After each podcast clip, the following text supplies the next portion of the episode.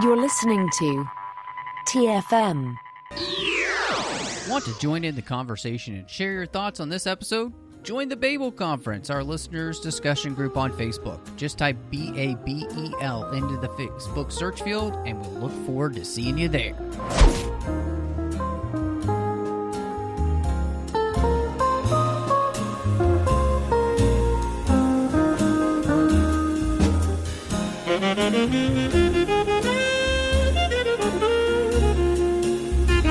Hello and welcome to the 602 Club Trek FM's local watering hole coming at you from an undisclosed location here in NYC. And uh, we'd tell you, but then we'd have to flashy thing you. And my name is Matthew Rushing, just one of the hosts here. And with me, as she is every single week, C. Oh, Agent C. Oh, I'm so sorry. I apologize. I, I, I'm so sorry because I mean, un- unlike me, you make this look good. Show love to the black suit. yeah, I've got my Ray Bans on and uh, you know my suit and uh, my noisy cricket in my pocket and ready to talk about this thing. What about you, Agent M? Oh, I am ready to go. Uh, I can't believe that we're talking about something that is m- it is I saw that this was coming out on a special 4K edition steelbook for 25 years. It was making me feel very old. Uh, and so before we uh, dive into our subject, which is Men in Black, the original, we want to say thank you so much for listening to us. We really appreciate it. Uh, I don't know if anybody knows this, but just right around the corner in October, we're going to be hitting 400 episodes officially. Uh, we have more than that because we've got some of the supplemental issues that, and everything in, in the feed that you'll see. But 400 official episodes of the 602 Club coming up, and we've got some great stuff coming up this year. And of course, next year, there's so much that's going to be coming out. Christy, I feel like I don't know if there will be a week that we're not at the theater. It feels like uh, just because all the things are coming out next year um, that Mhm. have continued to get pushed back. Uh, so, uh, but before we get to all of that, you can find us wherever you get your podcasts and whatever platform you're listening on. Please just subscribe so you get the show as soon as it drops. We would really appreciate it though if uh, if you're say on Spotify or Apple Podcasts. We know we ask for this a lot, but uh, in fact, pretty much every show but you can really help us grow and continue to find more people by giving us a star rating or a written review on something like an Apple Podcast or Spotify. This does help more people find the show. And you can also share us. Tell a friend about us. Share us on social media. So follow us at the 602 Club on Twitter or on Instagram at the 602 Club TFM. Uh, and then, of course, you can share the, the episodes uh, when they come out. If you would like more people to know about us, we'd really appreciate that. It helps get the word out in those places. You can also find us on Facebook with the entire network at facebook.com slash trekfm. We've got the listeners only discussion group you can join there called the Babel Conference as well.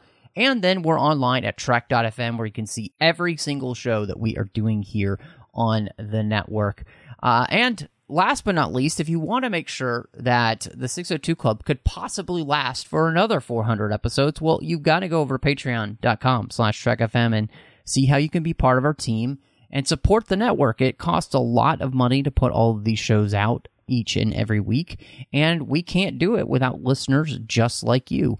Uh, you can go to patreon.com slash trekfm, see all of the support levels we've got. We're going to be revamping that here soon. Uh, but in the end, every little bit helps. So go to patreon.com slash trek FM. So, Christy, I did mention that this was actually 25 years ago, which is crazy. Um, Mhm. But this uh, was also in the same year, 1997, as Titanic, The Lost World, Tomorrow Never Dies, The Fifth Element, and so many other films that came out that year. And so I was just kind of wondering for you, was this a movie that you were excited to see when it came out? Um, and do you even remember the first time that you saw Men in Black? Do I remember? This was another that was on the list of things my dad and I bonded over. I remember, I'm pretty sure I saw it in the theater, but I definitely remember the first time I saw it. Um, was with my dad and was during, you know, really the prime years of Will Smith's budding career. You know, he Mhm. had been doing Fresh Prince at this point for quite a while, but this was the year that Big Willie Style came out. Mm-hmm. Yeah. I'm going to age myself right away and tell you I was 10 years old Nice. and it was just this incredible thing like nothing I'd ever seen before. I think this was also possibly no, I I was going to say possibly my first encounter with Danny Elfman's music, but that's not true. It would have been Nightmare Nightmare Before Christmas probably. Um but yeah, uh so super memorable, really great um music to dance to and enjoyed bonding with my dad over this kind of thing. What about you? Yeah, I mean, this is interesting because you mentioned obviously Fresh Prince Bel Air uh, had been out, and of course, you know, the year before this was Independence Day, uh, and so Will Mhm. Smith had hit it huge. And you know, for me, this was definitely a movie that I was looking forward to, especially in light of the fact that Independence Day. I mean, Will Smith was the breakout star of that movie yeah. and um, it just really set the stage for me to be excited about this. And I mean, again, this is a huge year for film, and and this is really a time in my life where I'm old enough to drive myself to the movies, and my parents have really uh, kind of loosened the reins in the sense of w- what they're you know okay with me seeing, and I'm seeing everything you know Mhm. um and of course you know again lost world had, was coming out that year uh you had something like uh, tomorrow never dies and then the fifth element just being kind of this out of you know uh, just completely out of left field sci-fi type thing that like something I'd never seen before you know Yeah. so everything about this year was exciting for me film wise and then of course this movie Will Smith having such a hit with Independence Day sets the stage for me to be so excited for this movie to come out. Now, I have never really done any kind of like research about this movie, but one of the things I wanted to ask you because I was really surprised to read this was that with our director Barry Sonnenfeld, who he had directed the Addams Family and Addams Family Values, which I think very much kind of fits with the tone we get for this movie. Um, Mhm.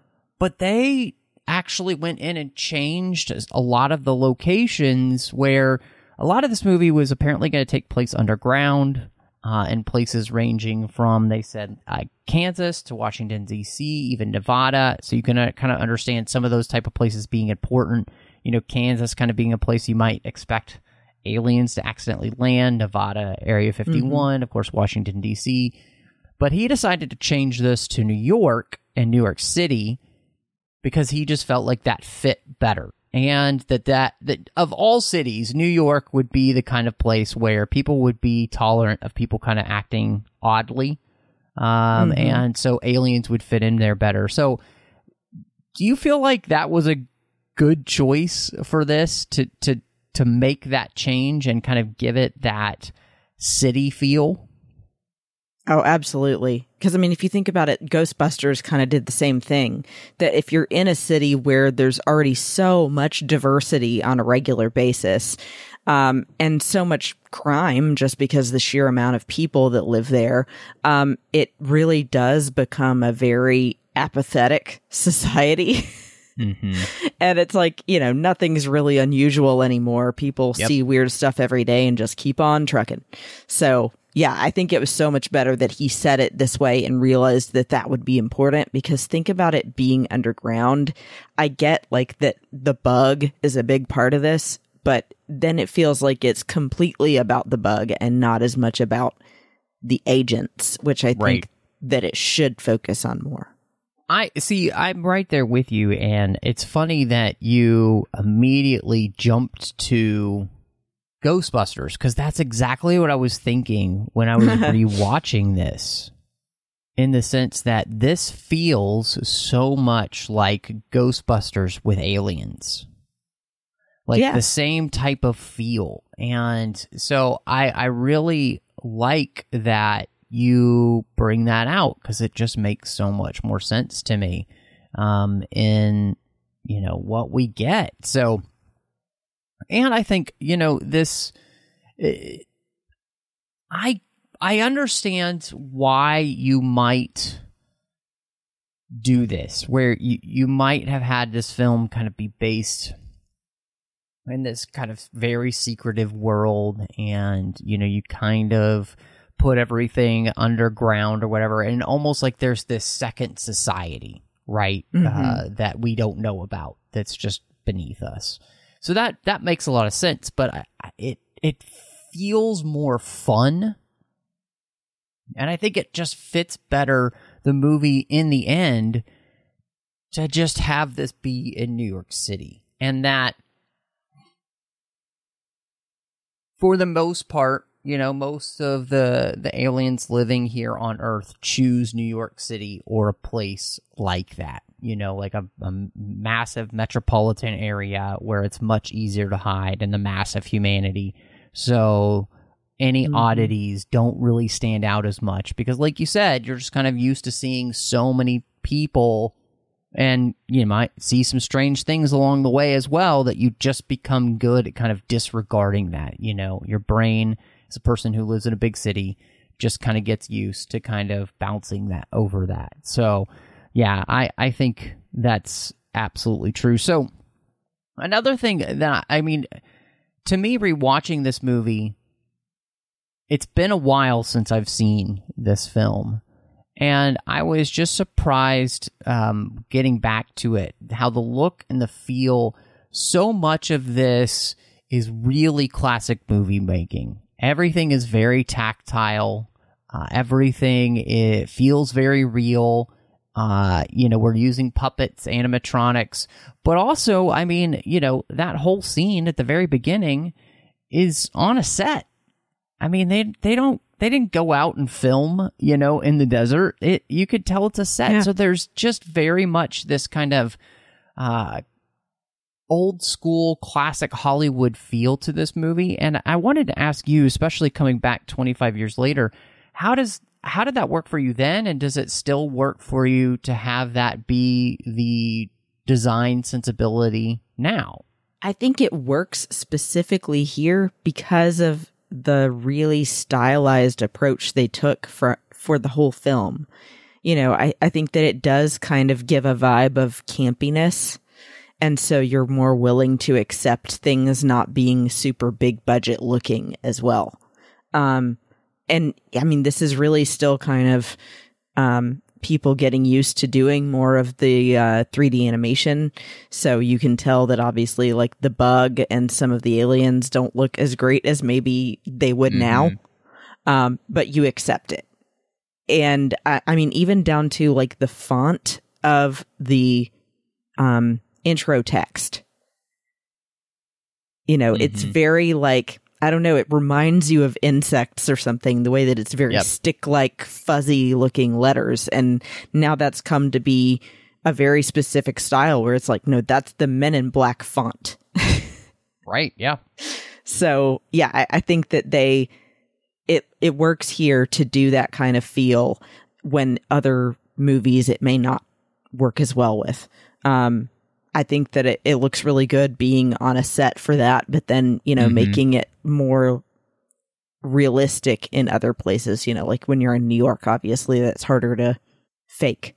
Yeah, yeah. No, I, I agree with you. Um, I, I think I think that this works because of the tone of the movie.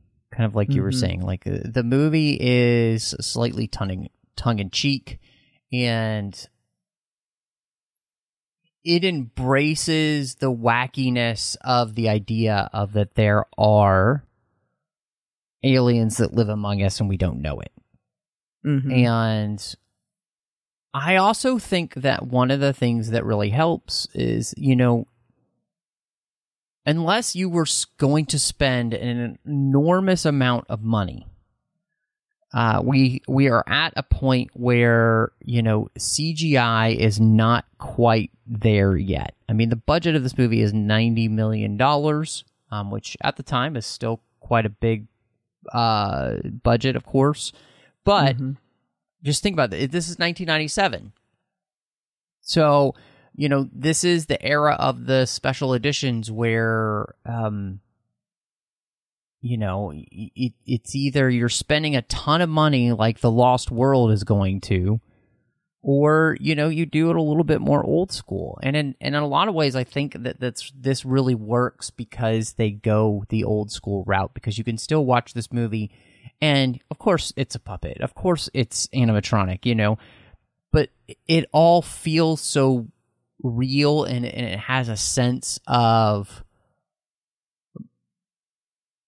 being to it for so much of this movie. I, I mean, I think you know the the only standout really becomes at the very end where you do have a fully CGI character, um, mm-hmm. you know, in a way that we haven't had as much in this film. Uh, but again, you know, there wasn't any way to do that, and you know, with a any puppet. other way. Yeah. So yeah, but I I think it it helps this movie stand the test of time to have that reality to it. And mm-hmm. so I'm very thankful that that's the case. And again, I think it just, the look and the feel of the movie is so tied into the overall just experience that the movie's bringing you through the the the world that they create and the um the emotions they're kind of trying to bring out of you everything about this works. Uh, you know, with the way you they deal with stuff, which is to have everything be very tactile. Like you can touch it, you can feel it. You you know, like you can feel the slime. Take, yeah, you can taste it. You know, in some of those places mm-hmm. where you're like they're being slimed, and it's just just nasty, disgusting. You know, so I I really think this is something that is a benefit to this film uh, it's still holding weight in water in this in this day and age and i think that's something that's really special because you know there are other movies that just don't right and um like again you mentioned ghostbusters and i think that this kind of this movie specifically i'm not mentioning any of the other films here in the series but this one has that type of feel to it Right. Uh, and I, I, think that's one of the things that helped make it special. And mm-hmm. so, um, interestingly, uh, I didn't know this, but Clint Eastwood was approached to do the role of Tommy Lee Jones's K. And so, uh, how did, uh, what do you think? Do you think that would have worked? Or are you glad that it was Tommy Lee Jones? I'm glad it was Tommy Lee Jones because, uh, dude, I love Clint Eastwood, but I think that he is never going to be the buddy cop kind of guy. he's dirty Harry. He's, you know, the grumpy old man, but it's, it's, he's not as much of the going to lean into the humor of things kind right. of actor. I think it would have ended up being too serious and not as much of a fun, campy film. Mm-hmm. You feel the same? I, it's such an interesting thing because I don't know if Clint Eastwood couldn't do it, mm-hmm. but I think that Tommy Lee Jones is able to do what Clint Eastwood does in the sense of being very gruff, no nonsense, seemingly humor humorless, even though he's not. Mm-hmm. And yet, he's able to then have those kind of like hidden emotional moments that that come out every once in a while here with Kay in a way that I I don't know if Eastwood the time would have been as I don't know if it would have been as easy for him to pull those off. I, I think Clint mm-hmm. Eastwood, as he's gotten older, has played a you know a lot more emotional roles. I think of his Cry Macho film that he did, or um, even um, Gran Torino, or those kind of things where it, there's a mm-hmm. lot more emotion involved. Um, but I, I don't know if if he would have quite been able to pull that off. And you know, I think this is interesting too. You know, Tommy Lee Jones accepts this role because Steven Spielberg promises that the script is going to get better for this, and and I'm just glad he did because in many ways, this this movie just fits his persona, the persona he has for films, which is being that super kind of like sarcastic, no nonsense uh, kind of character, uh, and who does care, and you know he does, but he pretends like he doesn't. Right. Well, and and two, I'll say what I'm specifically thinking of is not as as much of a Clint Eastwood thing. Is the scene where they flip upside down in the car and Kay is playing Elvis music. Mm-hmm. Clint Eastwood would not be hanging upside down bopping to Elvis. Yeah, I do think that would. It just wouldn't have worked as well. you know, it would be a little weird. Um, it- but yeah, I think that he he does make that work as far as being able to bring a little bit more fun to it, but then also really surprise you with some very emotional moments. You know, I think that you definitely don't expect with his role in this movie initially that he's going to have the scene where he's checking in on his wife Mm-hmm. you know, and that moment where he's literally saying nothing. He's just looking at her picture, watching her, in, well, looking at her on video. Um, and you can see everything you need to see in the expression on his face. So, Yeah. Yeah. Yeah, Yeah. I think he's fantastic in the movie. And and I think the thing about it is is that his back and forth with Will Smith is what makes this work as well. And I had Mhm. no idea uh, that the person they really wanted for this movie before Will Smith was Chris O'Donnell uh, because of his portrayal of Dick Grayson in Batman Forever and Batman and Robin. So I'm not quite sure what they were smoking, uh, but I feel like that would have been a terrible choice. no, yeah. Uh, why? I mean, I also love Chris O'Donnell. I think he was great, uh, you know, especially, um, Three Musketeers was one of my favorite movies of all time. Um, but I think that here you need the sass and also some of the seriousness that Will Smith can bring to this. And I mean, now I think we could look back and say maybe Will Smith ends up leaning too much into um, sometimes being a, a recurring kind of character. He has his Will Smith isms that we see in Independence Day and this Mhm. movie and then others. Um, but at this time, this was still only the second big film he had done.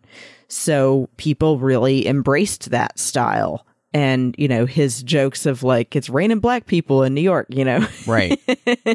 um, or like the back and forth of uh, him and Kay making up names for each other every time they show up at a scene. Um, I just think with Chris O'Donnell, it would not have worked the same way at all and wouldn't have felt as um, strong of a bond between the two characters. Yeah, I um no, I mean no offense to Chris O'Donnell uh, or even David Schwimmer who turned down this role, uh, but I, I just think that Will Smith is the better choice here, and and mainly because I think the you know we set this movie in New York, and he just has this swagger that somebody that is a good New York cop, you, you know, we kind of gravitate towards. We just believe that that he is good at his job and he's he's somebody that uh, could pull this off. And and I I think yeah, there's nobody else who is going to pull off the type of sarcasm in this movie that he's just so good at. Yeah. Uh, I also think you're absolutely right. You know, what he also brings to the role, and I think he does really well in the movie, is he does have this feeling for the people uh, that because maybe because he's newer at the job or just into this, you know, that that Kay has kind of lost, where he has that care for the people around him that this is impacting, you know, uh, and and part of that, like I think he just portrays, you know, that uh, well, I, you know, um, and and his like worrying about you know flashy thinging people uh, too many times, and if it's going to give them brain cancer, and are are they at least being given good memories, you know, and and so I, just think all of this is is something that Will Smith pulls off with ease because of who he is as an actor and, and what he was able to do. And, the, and this movie is, you know, obviously with this and, you know, Independence Day before it, this is just right within his wheelhouse. And uh, I think. I think Chris O'Donnell, i obviously, he could have done this. I just don't think he had what it takes to make this thing the success that it was the way that Will Smith is able to do because I think of his chemistry with Tommy Lee Jones. Mm-hmm. Yeah, well, and I too like think about the other things we've seen Chris O'Donnell in. I think he also would have come across too much like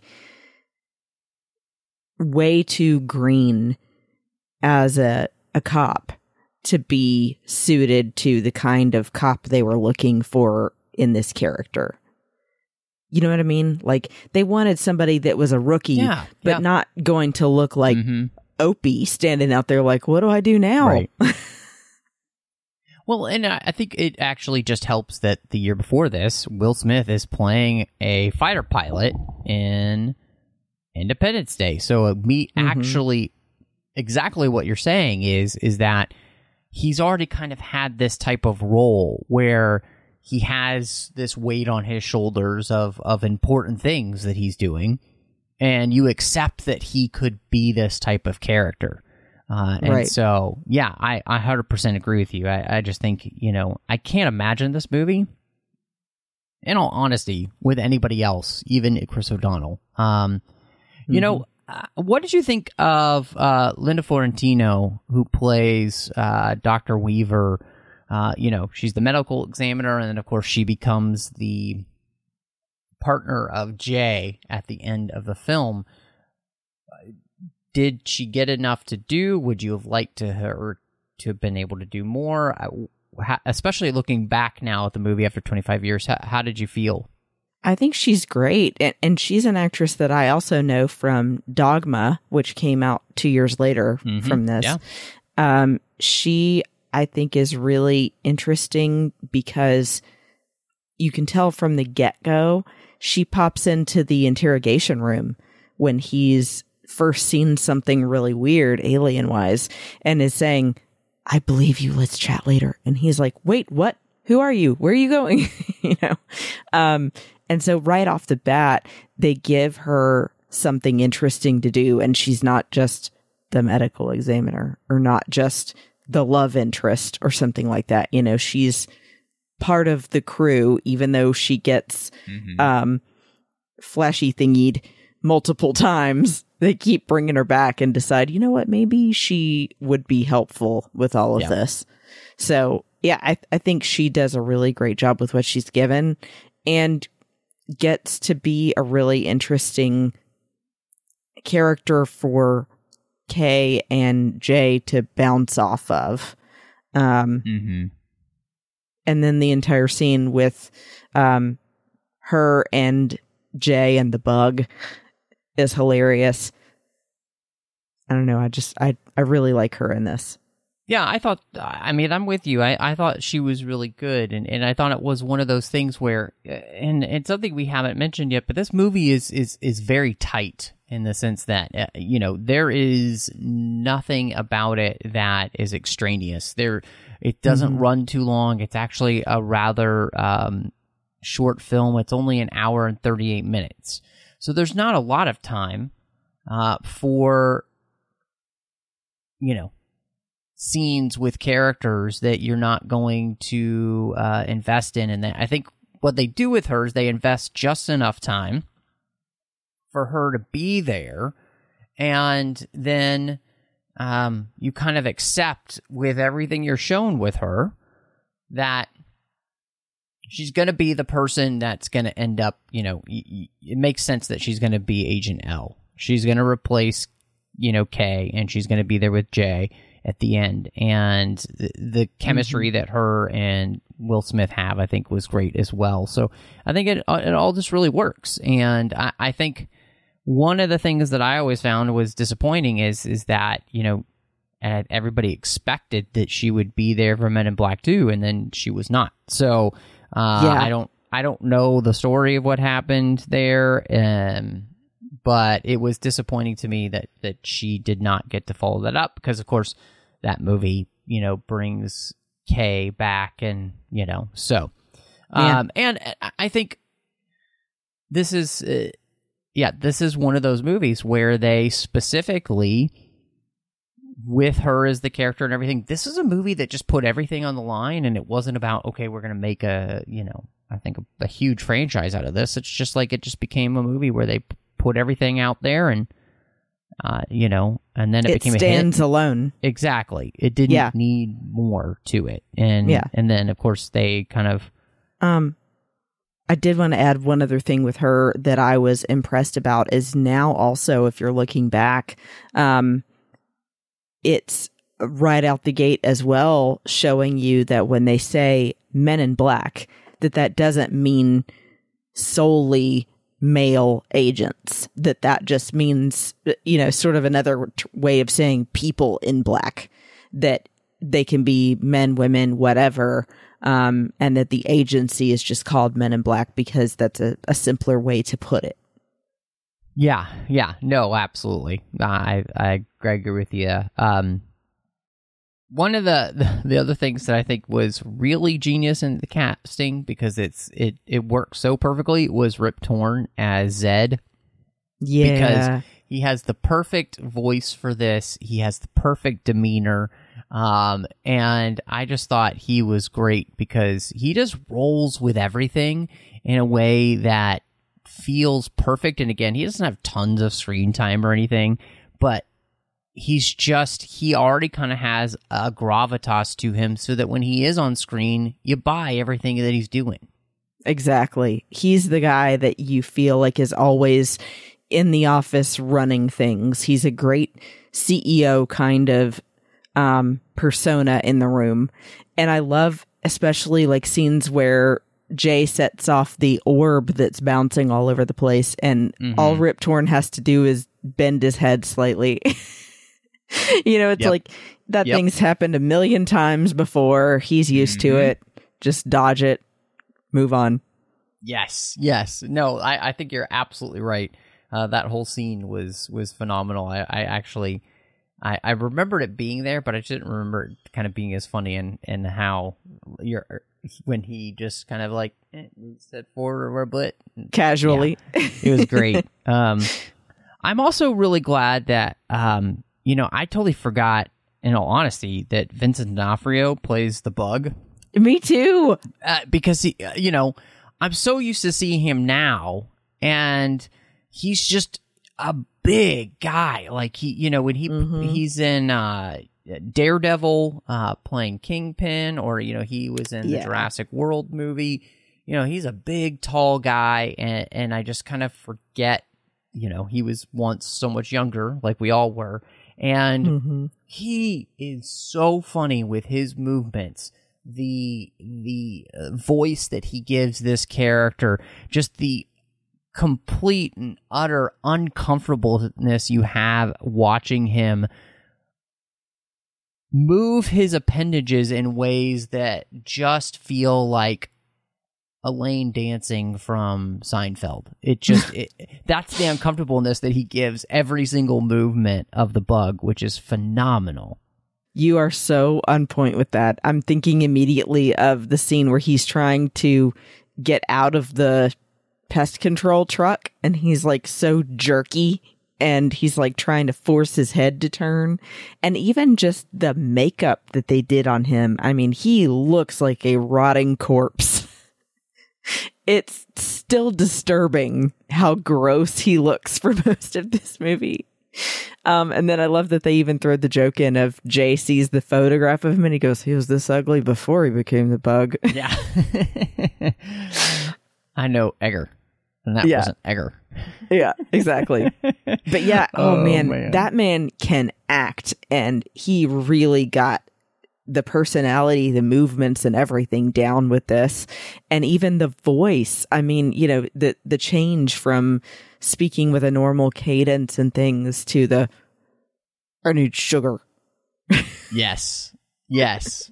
I mean, eh, he he really is kind of almost an unsung hero to this movie. Uh, and I, I mean, I, I know there are other people who are up for the role, but I just can't imagine somebody doing it better. Uh, and Mhm. and it it really does add a lot to the film, just the way that he's able to pull it off. And so, I I was struck by watching the movie again, and it just has this small little theme, you know. And obviously, they play it for laughs the whole time about how the universe is bigger than we know, right? That Mhm. that it's bigger and weirder than we could possibly imagine.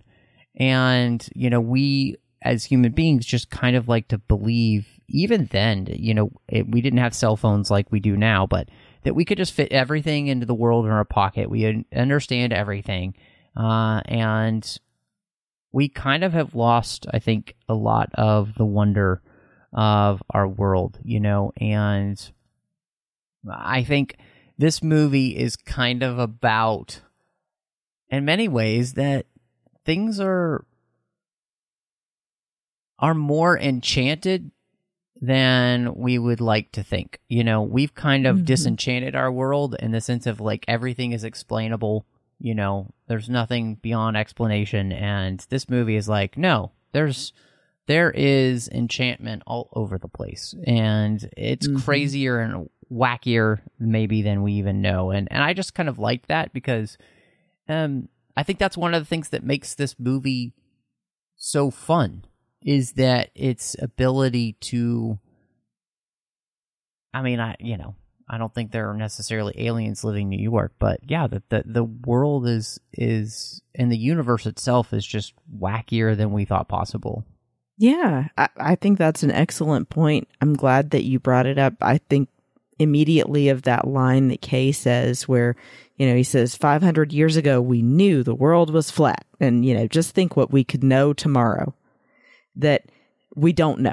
You know, he's saying Yeah. we we are constantly learning that what we thought yesterday was wrong and getting new information and that the wonder out there of the things to discover is still a really cool thing.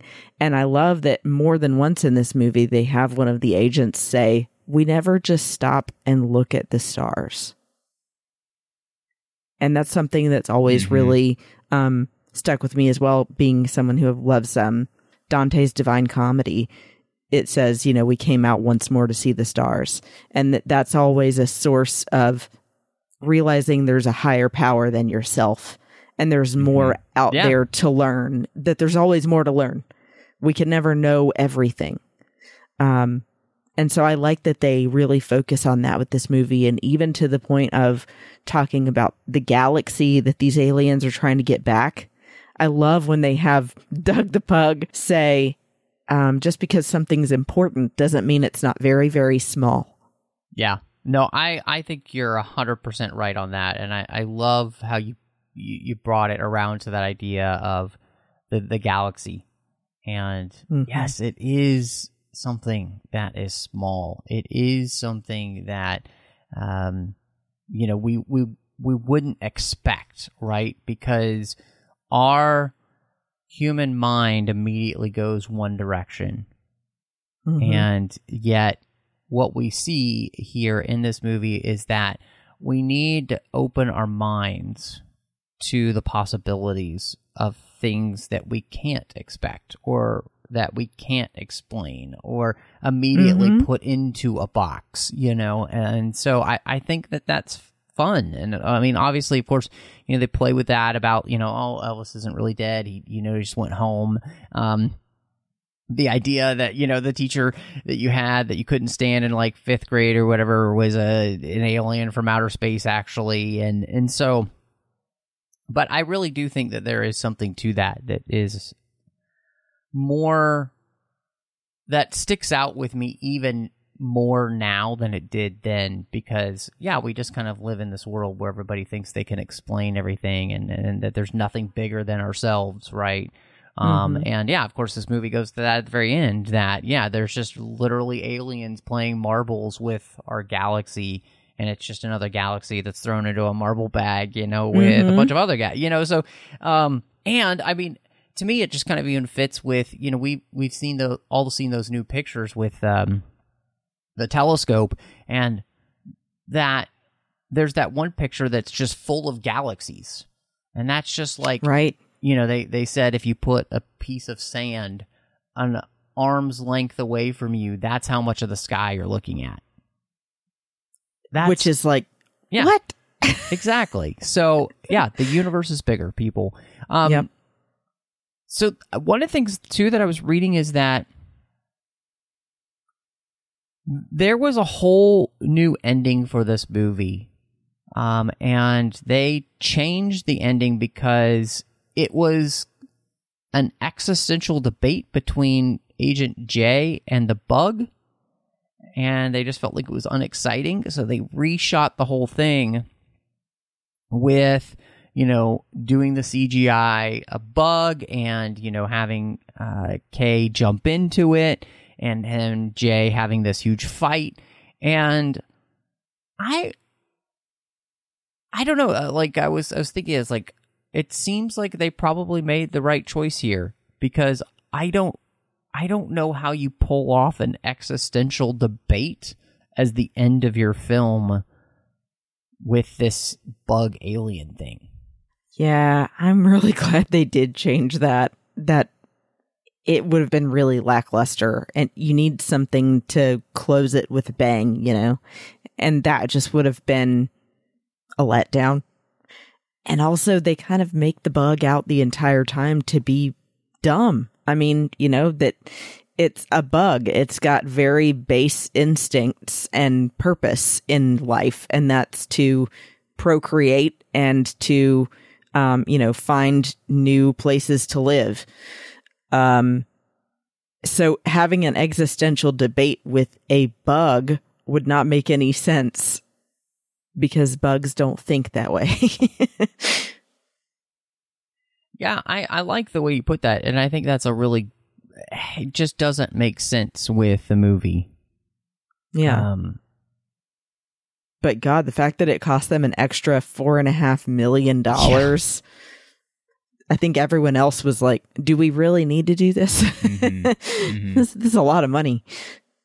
well, I think uh, it in many ways it does make sense because the CGI that they do is, you know, for the time is incredible. I mean, it, Yeah. they are putting a ton of work into that, and um, that's that's a lot because you would have been then reshooting things, and then you would have had to insert the bug, and um, you know, I- that's I think a big the biggest question really becomes okay, so they had to do this with the CGI at the time, and so you know that does kind of stand out I think from the rest of the film, which has been so much more uh, reality based with the puppets and everything. So, do you feel like it, you know now that that still works then for them choosing this as the ending? You know, it works in the sense of you you thought it made more sense for the story, but does it does it still work even though the effects aren't the same as we would have now? Yeah, I, I think because they do build it up this whole time that it's possibly a giant cockroach. Um, I think that that was the right way to go then with the look of seeing the actual bug outside of the suit. Um, and I thought that it was hilarious that they change it to Jay is squishing his family. Mm-hmm.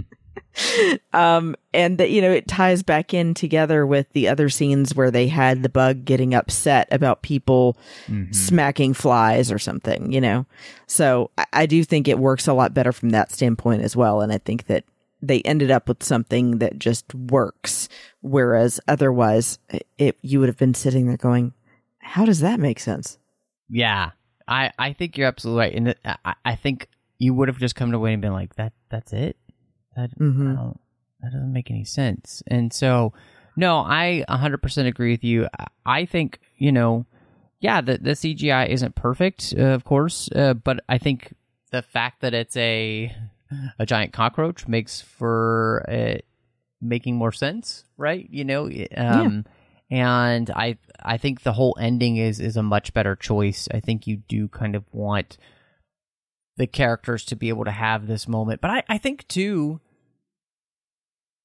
I think it actually just helps with the choice that Kay makes, which is to, you know, the same thing that his partner made at the beginning of the film, which is like, I just, you know, I, I've done enough. I'm ready to, you know, go back and, and live the life that I, I gave up.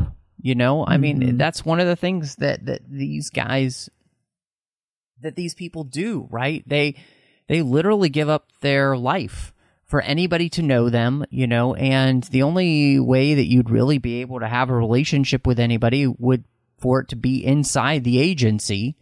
And Mhm. so and and especially, you know, if you wanted to have some kind of romantic relationship, can't do that really with um somebody outside the agency. So yeah, I, I think all of that even works on that level too to make all of that fit very well. And so, yeah, I, I, I'm glad they went with this ending. Um, well, obviously, we we already mentioned the fact that the music here is Danny Elfman doing the score, and then of course, I you mentioned it. I mean, Big Willie Style came out. This was a that was a huge album with Will Smith, and of course, with Will Smith doing the song here, it's something that'll get repeated with Wild Wild West.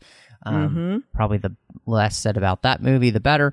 Uh, but hey, you know, I think uh, I, I want. I'm interested. How do you feel like the score from Elfman and you know the the the final song hold up these days?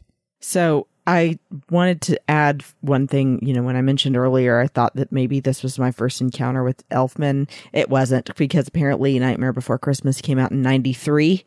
So um, that was my first foray into Elfman music. But um, his style fits so well with this kind of movie. And he, he does do things primarily that are more like dark and creepy um, very stylized. And I mean, you would almost think that this was also a Tim Burton movie, right? Um, and I think that then having Sonnenfeld as the director, who has done similar kinds of movies like Addams Family and Addams Family Values, um, they're a good pairing. Um, and I think that he just gets across also the campiness and can have some really pretty themes in the score um, but overall is really giving off a specific vibe to the whole movie that just works. And i think you can't separate this movie from danny elfman because then it Mhm. just doesn't work as well. Um and then you know uh, the will smith song is great. Obviously it's a um remake of uh Forget Me Not. Um but it's fun. It's you know, it, it fits that whole vibe of his first album as well. And this is like, you know, you jump up and start dancing and remember being young again to me, even though it's not like the greatest music I've ever heard in my life. It's fun. Yeah. No, I I think what you said in terms of Elfman was perfect in the sense that you know this movie does kind of feel very in line with something that Tim Burton would have done, and mm-hmm. it- I think the music being a little bit off kilter and a little bit strange is something that fits perfectly for this movie because everything is a little bit topsy turvy, and that's exactly what Elfman gives us with the score here. And yeah, you know, I think the MIB song at the end with Will Smith, I mean, it's just, it is what it is. It's so much a part of our culture now. And it was such a big deal then. You know, I, I, I still really enjoy it. You know, it's on a playlist of mine and I'll, I'll still hear it every once in a while. And it's, it's a fun song to bop along to. And so a hundred percent, I think that the music choices that they make in the movie work. Um, Mhm. and I think again, the music by Elfman sets the stage at the very beginning of the movie. That uh, kind of like I don't I don't even know necessarily how to describe it, but I think you said that it just it feels a little bit off. Bum, bum, bum, bum, bum, bum, bum, bum. Like it just it Yeah. it, it it has this driving nature to it and and everything about it feels almost like larger than life and slightly cartoonish, which is exactly what this movie is. And so again, I think the movie, the music fits perfectly with it. Um, so, I, Chrissy, 25 years later, uh, what would you rate then Men in Black? So uh, I I want to try and not be biased, but I think that it's always going to be one of my favorites and something that I just end up referring to a lot. I don't know about you, Matt, but like something I do sometimes is I feel like there's movie quotes or scenes that are stuck in my head that then apply to real life situations and I'm joking about them still. So I have to to rate it pretty high. I give it a four out of five. Um, shaken Frank the Pugs Nice. Nice. because he's just so cute and he's very smart. And then he needs to go t- for a walk before his flight. You know, I it's interesting because I looked back at the movie as I had rated it on Letterboxd before this, and it was at three and a half. And you know, just rewatching it, I was just struck by how this movie does exactly what it wants to do. Mm-hmm. And there's nothing really extraneous. Again, it's a very tight hour, 38 minutes. And you get in, you get out, you have a good time. And I love that. And I think the movie still just holds up after all this time, which is pretty impressive. So I'm going to go with four out of five as well for this. Uh, Four out of five swish cockroaches because all cockroaches should be squished. And this is this is just a fun ride, even 25 years later. So I'm I'm very glad that we went back and did this one, and that it was having its anniversary, which. You know, next week we're going to be at another anniversary as a big movie um, uh, that came out in the 80s is also having one, and we have not talked about that yet, but stay tuned. Uh, you'll have to wait till next week. But, Christy, before we get out of here, what would you like to recommend to everybody this week? So I was inspired as we were looking back at movies of the 90s to recommend one that maybe um, some people have missed, and you should definitely go back and check out if you have missed that. And it's Contact, which also came out in 1997 um, and stars Jodie Foster. Um, and interestingly enough, Matthew McConaughey. Um, but it's also kind of along those lines of there's more out there than you know and trying to make contact with whatever that is. Um, and it's also a, a really cool movie for encouraging people to um, look back at radio as a Mhm. really valid means of communication and that maybe there's radio waves can reach things that we wouldn't be able to with any other form of communication. So, yeah, I highly recommend checking out the movie Mm. Contact if you have not seen that. That's great. Uh, yeah, I haven't seen that in a long time, but yeah, I remember that being on the list of movies from from '97 when I was looking at what came out. So there, I mean, Mhm. that year was just crazy uh, with films. But I'm gonna recommend. So um, obviously, they are working hard on Dune Part Two, and I have just dive right back into the Dune series. Um, and I'm reading The Duke of Caladan, uh, which is Brian Herbert and uh, Kevin J. Anderson. They have written a bunch of uh, prequel and then, of course, sequel books uh, to the series. And I like their work quite a bit. And so I hope that uh, people will check out uh, their stuff. Um, gives a lot of great context, I believe, to Herbert's original series and which is also so good. Um, in fact, uh, they're going to be coming out uh, with uh, special editions of Dune Messiah, as well as Children of Dune next year in nice hardcover editions. So, so I actually already have those pre-ordered. So yeah, you know, and if you've never read the Dune series, I'm just going to recommend just diving into that anyway. It's phenomenal. It's so worth it. So please check that out. But Christy, uh, if people want to catch up with you and see what else you've got going on these days, where would they find you? You can find me on Instagram, Twitter, and TikTok at Bespin Bell. And of course, then sometimes too in the Babel conference. And um, I also have a show that is finished, but um, we may be having some you know, Instagram lives or something to revisit geeky topics together. But Sabers and Spells um, is on the Skywalking Through Neverland network. And um, hope that you'll check that out as well on Instagram and, of course, in your podcatcher of choice at Sabers and Spells. And you could find me all over the place on social media under Matt Rushing02. So Twitter, Instagram, Letterboxd, Vero. I'm all, all of those places under that same name.